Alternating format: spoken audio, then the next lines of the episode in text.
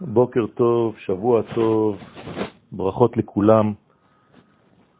אנחנו פותחים ספר חדש, ספר שמות, אחרי הספר שעסק בבריאת העולם, אנחנו עכשיו רואים יותר ויותר את המגמה של אותה בריאה. מגמתה של אותה בריאה היא הופעתו של עם ישראל על במת ההיסטוריה. בשביל מה? בשביל לגלות את הפן האלוהי, את הנצח בעולם הזה. רק עם ישראל מסוגל לעשות זאת.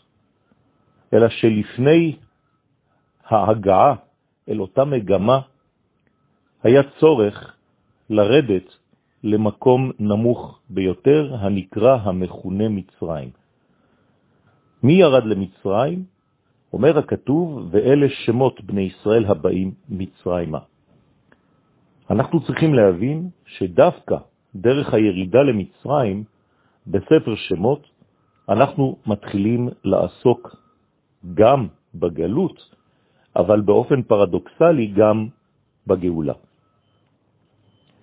גאולה שתהיה אב טיפוס לכל הגאולות, גם בחיי הכלל וגם בחיי הפרט.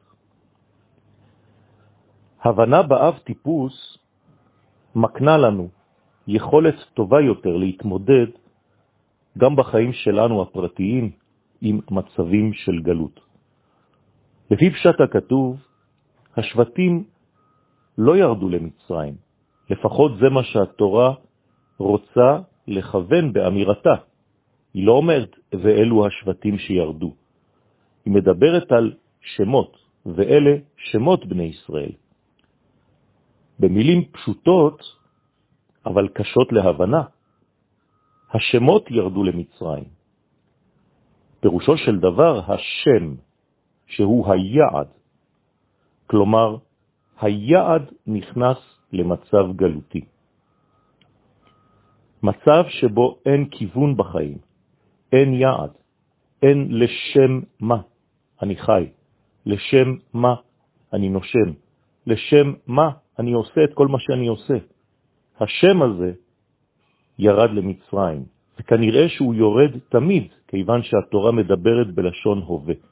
ואלה שמות בני ישראל הבאים, עכשיו, כעת, תמיד, בהווה מתמשך, מצרימה. יורדים תמיד השמות במין מגמה הכרחית כזאת, שתמיד קל מאוד לאבד את הכיוון. זה פירושו של העניין שהשמות יורדים למצרים. מצב בו אין כיוון בחיים, מצב בו הכל נראה סגור ואטום, מצב של חוסר תקווה, מצב של עבדות הנפש של כל אחד ואחד מאיתנו לדברים שבאמת אינם קשורים אלינו.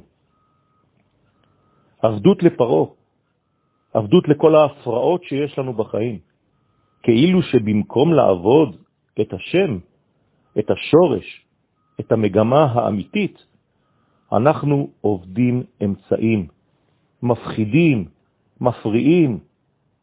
האדם כל כך מחובר לכאביו, שהוא בעצם משועבד להם. ולכן הוא חושב שהוא צריך להמשיך להחיות את ההפרעות שלו, את הפרעונים שיש בתוכו. הוא מביא קורבנות לאותו אל שהוא זר לאל האמיתי, אבל האדם משועבד אליו. זה בעצם המצב הנפשי של מצרים. זה לא סתם מדינה, ארץ, מקום גיאוגרפי שאליו נכנסנו, אלא זה מצב נפשי שקולה את האדם בכל רגע נתון, כשאדם מאבד בעצם את השם שלו, את היעד שלו, כשהשם שלו בא מצרימה. ואלה שמות בני ישראל הבאים מצרימה. יש כאן ממש הצבעה מכוונת ביותר והדגשה על העצם של השם שהוא ירד למצרים ולא האנשים עצמם. השמות ירדו למצרים. וכשאדם נמצא במצב כזה, במצב גלותי, במצב נפשי, שחוסם לו את כל המציאות, שלא מראה לו בכלל כיוון בחיים, שהוא בעולם של עיגולים שאין להם כיוון, אזי האדם הזה מתחיל לעבוד את המצב המקולקל.